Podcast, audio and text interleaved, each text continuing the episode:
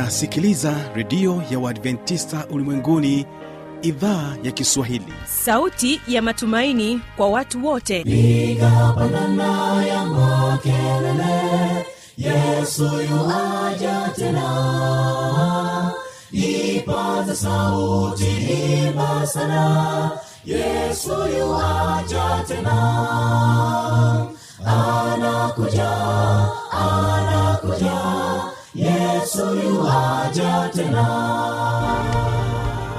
hii ni sauti ya matumaini kwa watu wote. Inayokujia kupitia redio ya uadventista ulimwenguni awr toka kila kona ya dunia tunasikia vita njaa maafa. Hivyo washiria marejeo ya mokozi piga panda ewe mlinzi yesu yuwaja tena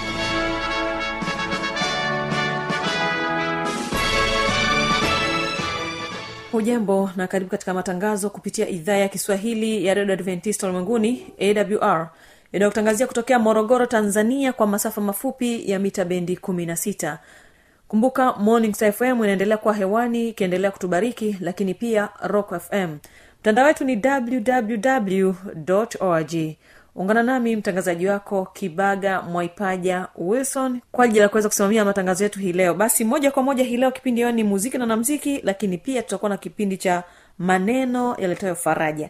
Huyu hapa uh, fanuel tanda akija kwako na wimbo unaokwenda kwa jina la yesu kwetu ni rafiki. Yesu kwetu ni rafiki, waambiwa haja pia. Tukiomba kwa Baba ye, maombi asikia. na mpendwa msikilizaji wa kipindi cha muziki na wanamuziki ni kukaribisha tena katika kipindi hiki mimi ni mtangazaji wako fanuel tanda na siku ya leo utaweza kusikiliza historia ya wimbo unaosema kwamba yesu kwetu ni rafiki Je, hata nguvu? Huwezi kuendelea ujapodharauliwa,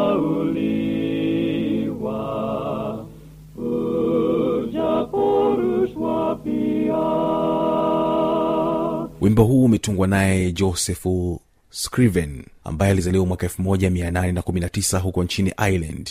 Na joseph scriven alikuwa ni mtoto wa kapteni. Babake alikuwa ni kapteni wa meli na alikuwa ameajiliwa na shirika mojawapo la meli ambalo likuwa likijulikana kama uh, british royal marine. Joseph alisoma shahada yake ya kwanza ya ualimu uh, katika nchi ya uingereza lakini baadaye aliamua kuweza kurudi nchini kwao ireland na kuweza kufundisha au kuweza kufanya kazi ya ualimu. Watu wangekudharau, wapendao dunia, hukwambata mikononi,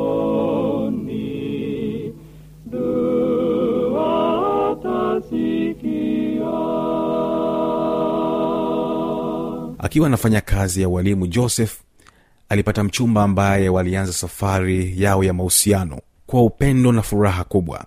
Na ikafikia hatua kamati ya harusi ikaundwa mipango ya ndoa ikaandaliwa. Lakini zikiwa zimebaki siku chache kabla ya ndoa kufungwa uh, mchumba wake alidondoka kwenye mto wa barafu. Alipokuwa anavuka daraja kwa kutumia farasi na aliweza kupoteza maisha pale pale. Basi mchumba wake alipoteza maisha joseph baada ya tukio hilo kutokea uh, aliamua kutoa muda wake mwingi sana kuweza kuchunguza maandiko zaidi pamoja na maombi lakini pamoja na kuwasaidia watu wenye shida mbalimbali hasa maskini. Kwa hiyo mshahara wake mkubwa ambao alikuwa akiupata katika kazi yake ya ualimu alikuwa basi akitumia kwa ajili ya kuweza kuwasaidia watu maskini. Yesu kwetu ni rafiki, waambiwa haja pia. Tukiomba kwa Baba ye, maombi asikia. lakini twajikosesha twajitweka vibaya kwamba tulimwomba Mungu dua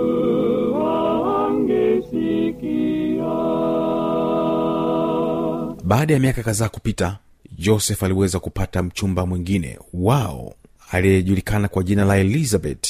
Elizabeth alimpenda sana joseph na joseph naye alimpenda sana elizabeth. Walipendana sana na elizabeth kwa kuwa alikuwa anafahamu historia ya joseph alijitahidi sana kuweza kumsaulisha yale mambo ambayo yalitokea katika maisha yake. Na wakati mipango ya harusi inapangwa ghafla elizabeth akapatwa na ugonjwa wa nimonia uliopelekea kifo chake. Hakika hili kuwa ni jambo la kusikitisha sana. Joseph aliumia sana kwa kumpoteza elizabeth ambaye mbali na kuwa mchumba wake lakini alikuwa ni mfariji wake wa pekee katika maisha yake na joseph alichukua maamuzi magumu ya kutoka nchini ireland na kwenda kuishi nchini canada. Na alipofika kule canada aliweka nadhiri kwa mungu ya kwamba mimi maisha yangu yote nitakuwa maskini ili niweze kuwasaidia watu wengine. Hivyo aliuza mali zake zote na kazi yake ya walimu ikaishia nchini ireland. Na huko nchini canada akaishi maisha ya kimaskini kabisa na akawa ombaomba. Ili tu kuweza kuwasaidia watu wengine waweze kupata milo mitatu na yeye akiwa ana hata uhakika wa kupata mlo mmoja.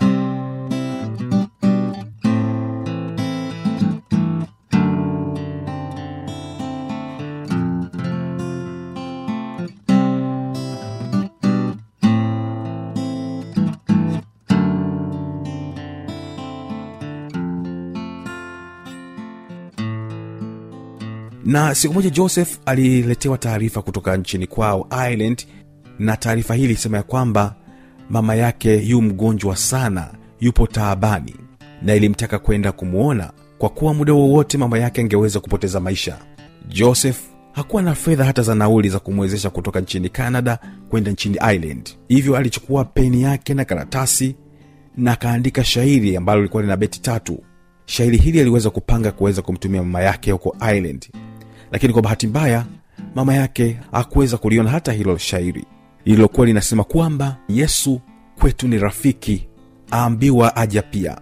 Na tukiomba kwa babaye dua atasikia. Ni baadhi ya maneno ambayo yanapatikana katika shairi hili la beti tatu ambalo joseph aliweza kumwandikia mama yake akiwa pale kitandani. Kuna wakati joseph aliweza kuugua na hakuweza kufanya kazi yoyote hata kuweza kujipikia chakula chake. Hivyo rafiki yake alikuja kuweza kumsalimia na kuweza kumsaidia kuweza kufanya kazi na hasa kuweza kumpikia. Rafiki yake pembeni ya kitanda chake aliona karatasi iliyoandikwa shairi lenye beti tatu. Akamuuliza joseph nani aliandika shairi hili? Joseph akamjibu ni mimi. Rafiki yake akachukua kipande hicho cha karatasi na akakipeleka kwa mtaalamu wa muziki na mwanasheria ambaye alijulikana kwa jina la charles convex ambaye pia yeye alikuwa akiishi hapo nchini canada. Na mwanasheria huyu aliweza kupitia shairi lile na akatengeneza muziki mzuri na kwa sasa ndio unasikia wimbo huo unasema kwamba yesu kwetu ni rafiki aambiwa haja pia. Tukiomba kwa babaye dua atasikia maneno ambayo yanapatikana kwenye shairi hilo na ukapatikana wimbo huo. Na baadaye sasa huyu mwinjilisti dwelet mood ambaye alikuwa ni mwinjilisti kutoka marekani na watu wengi wanafikiri kwamba ndiye mtunzi wa wimbo huu. La hasha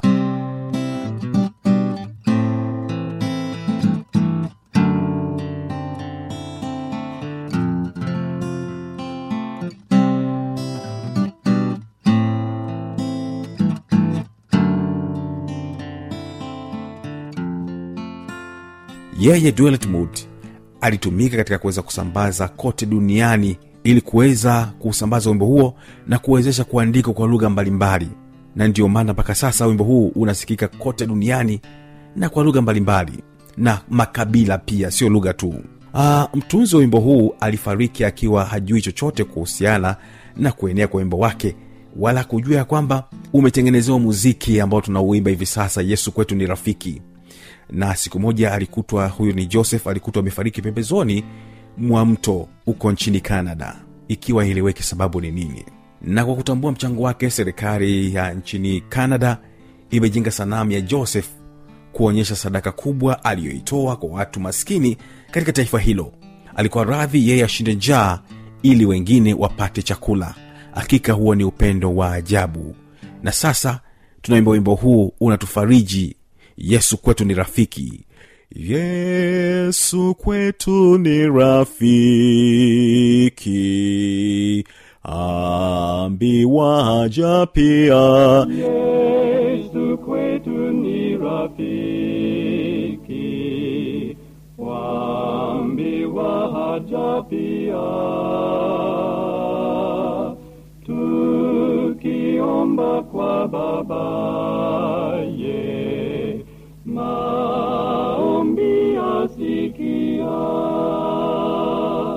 mpendwa wa msikilizaji basi endelea kusikiliza wimbo huo ukiendelea kutafakari kwa makini maneno yake ambayo eh, joseph scrinven aliandika shairi hilo kwa ajili ya kuweza kumfariji mama yake alipokuwa mgonjwa.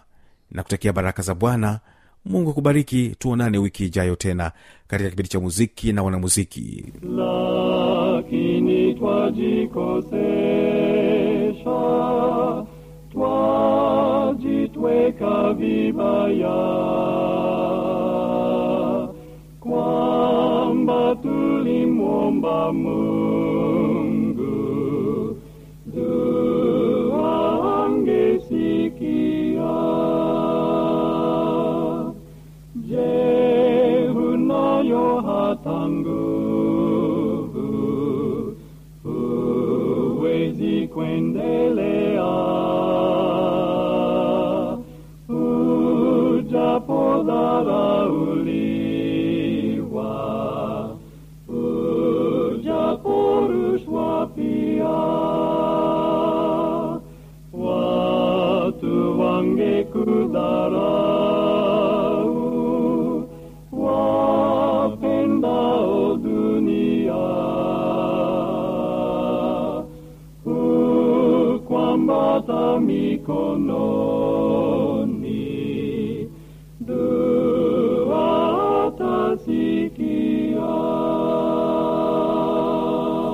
na msikilizaji basi hicho ni kipindi cha kwanza cha muziki na wanamziki naamini ya kwamba kimeweza kukubariki. Karibu katika kipindi cha pili ambacho ni kipindi cha maneno yaletayo faraja. Na leo hii urithi wa yesu kwa wafuasi wake.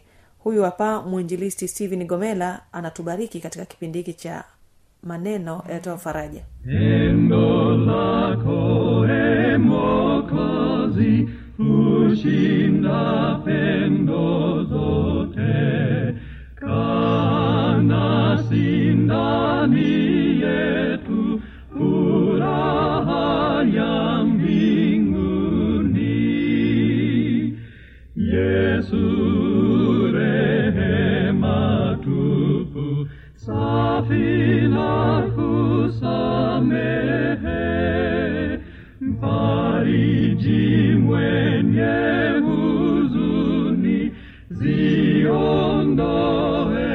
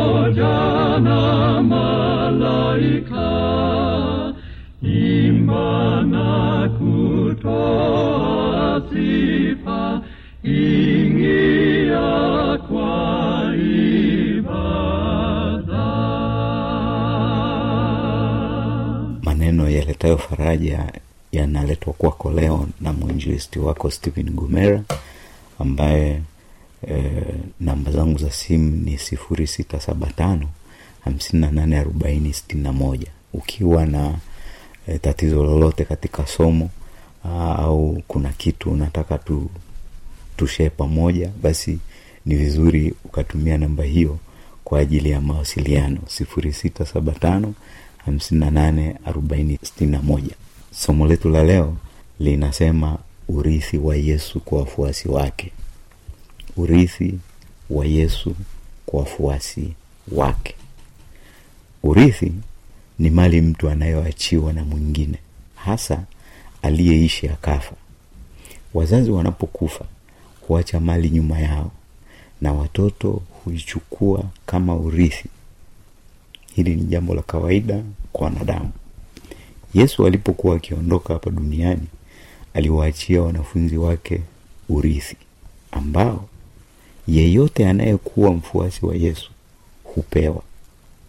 Yesu anasema amani yangu nawaachieni, amani yangu nawapa. Niwapavyo mimi sivyo ulimwengu utoavyo. Msifadhaike mioyoni mwenu wala msiwe na woga. Yohana kumi na nne mstari wa ishiri na saba huu ulikuwa wosia wa yesu kabla ya mateso yake. Yesu alikuwa na amani licha ya maisha ya mateso aliyoyakabili kama mwanadamu. Alituachia kielelezo kwani alikuwa mtu wa maombi mengi ili kudumisha amani aliyokuwa nayo. Na alikuwa na mawasiliano na mungu siku zake zote. Wale wanaosalimisha roho zao kwa yesu watapata amani ya yesu aliyowaachia wamwaminio. Faraja ya ajabu kwa watu wa mungu leo. Licha ya kuwa tunaishi katikati ya mapambano tunapaswa kuwa na amani ya yesu aliyotuachia. Tukimjua aliyetuachia amani kuwa ameshinda kwa ajili yetu Tutaka, tutaipokea amani yake. Anasema ni wapavyo mimi si kama ulimwengu utoavyo. Hapa tunapaswa tuelewe kile yesu anachomaanisha. Anaposema atoavyo si kama ulimwengu utoavyo. Yesu anapopokelewa moyoni anafanya ubatizo wa roho mtakatifu. Hivyo roho ya mwanadamu aliyempokea yesu inakuwa roho mpya. Yohana mbatizaji akimtambulisha yesu anasema katika kitabu cha yohana sura ya kwanza mstari wa thelathini na tatu yohana anasema wala mimi sikumjua lakini yeye aliyenipeleka kubatiza kwa maji huyo aliniambia yeye ambaye utamwona roho akishuka na kukaa juu yake huyo ndiye abatizaye kwa roho. Nami nimeona tena nashuhudia kuwa huyu ni mwana wa mungu. Hapa tunaona kuwa yesu ndiye abatizaye kwa roho mtakatifu. Nasi tukibatizwa kwa roho mtakatifu tunakuwa viumbe vipya na mitazamo yetu inakuwa tofauti na mitazamo ya kidunia. Ndio maana yohana anapomtambulisha yesu anasema huyu ndiye anayebatiza kwa roho mtakatifu na ubatizo wa roho mtakatifu unafanya mioyo ya mwanadamu e, kuwa mipya. Kwa hiyo sisi kama wanadamu tukimpokea yesu tunapata ubatizo wa roho. Na ndio maana e, yesu anaposema anavyotoa yeye ni tofauti na dunia inavyotoa ni kwa maana hiyo kwamba anatubatiza kwa roho mtakatifu anageuza mioyo yetu anatufanya mipya na hivyo inakuwa mioyo inayoweza kuhimili amani ambayo kristo anatuachia. Amani anayoitoa sio kama dunia inavyotoa kwani katikati ya shida adha mateso na masumbufu ya dunia hii bado amani ya kristo inatawala. Hali ya kujipenda nafsi inayoharibu amani haitatutawala. Nafsi itakapokufa na maisha yetu yatakapofichwa na kristo katika mungu. Hatutatilia maanani dharau fedheha uzalilishaji na kubezwa. Amani ya mungu ipitayo ufahamu wote itahifadhi mioyo na nia zetu hata kristo ajapo. Na ndio maana urithi huu ambao kristo anatupatia ni urithi unaotuwezesha kuhimili misukosuko ya dunia huku tukiwa na tumaini la kumpokea yesu tukiwa na amani.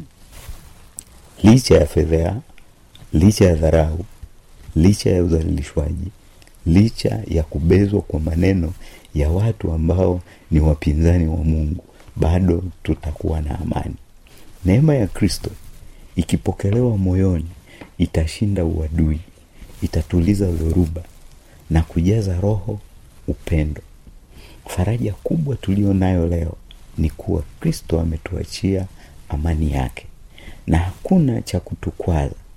Kama kristo alivyokabili msalaba akiwa na amani. Na kwamba kristo eh, alikabili msalaba akiwa na amani kwa sababu alikuwa anajua kile anachokifanya. Anakufa kwa ajili ya ukombozi wa wanadamu wote. Na sisi e, tunapaswa tuwe na amani. Kwani hata tunapokabili shida na fedheha za dunia hii tukijua kwamba e, tuna tunafanya kitu ambacho kitatuokoa nafsi zetu tutakuwa na amani kama amani ya kristo. Kwa hiyo sisi kama wanadamu tumwombe mungu atusaidie ili tuwe na amani ya kristo ndani yetu ili hatimaye jina la mungu liendelee kutukuzwa hebu tupate ombi. Mtakatifu mungu wetu wa mbinguni si jambo jepesi kuwa na amani tunapokabiliwa na matatizo lakini kama ilivyo ahadi yako tunakuomba utupatie amani yako hadi utakaporudi. Tunaomba tukiamini kwa jina la yesu aliye bwana na mwokozi wetu. Amina. Uniongoze Jehova, ni sa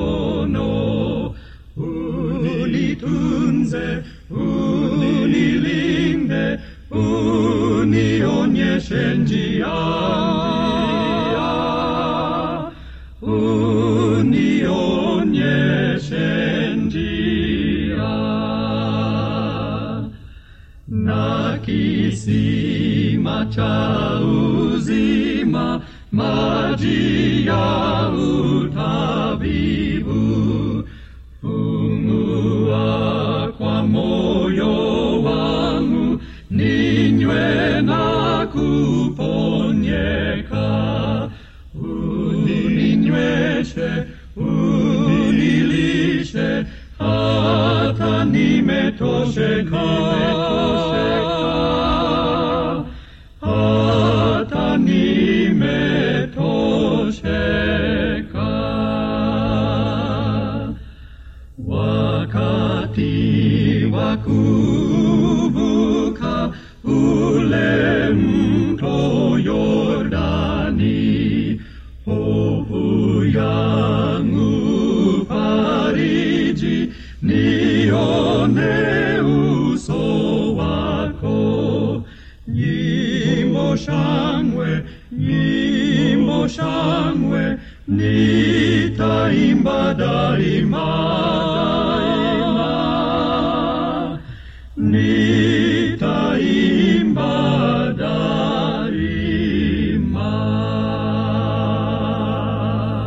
na msikilizaji kwa maswali maoni changamoto tatizo lolote anwani hii hapa ya kuweza kutuandikia.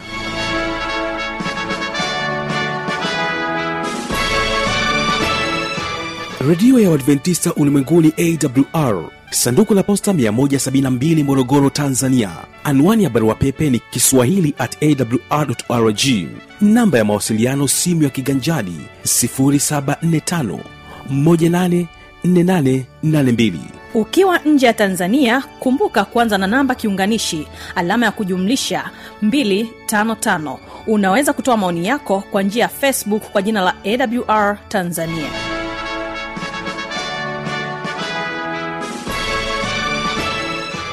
Asante sana kwa pamoja nami. Ninapotoka pa studio endelea kukumbuka kwamba kesho ni watoto wetu basi usipange kukosa. Kwa heli endelea kubarikiwa msikilizaji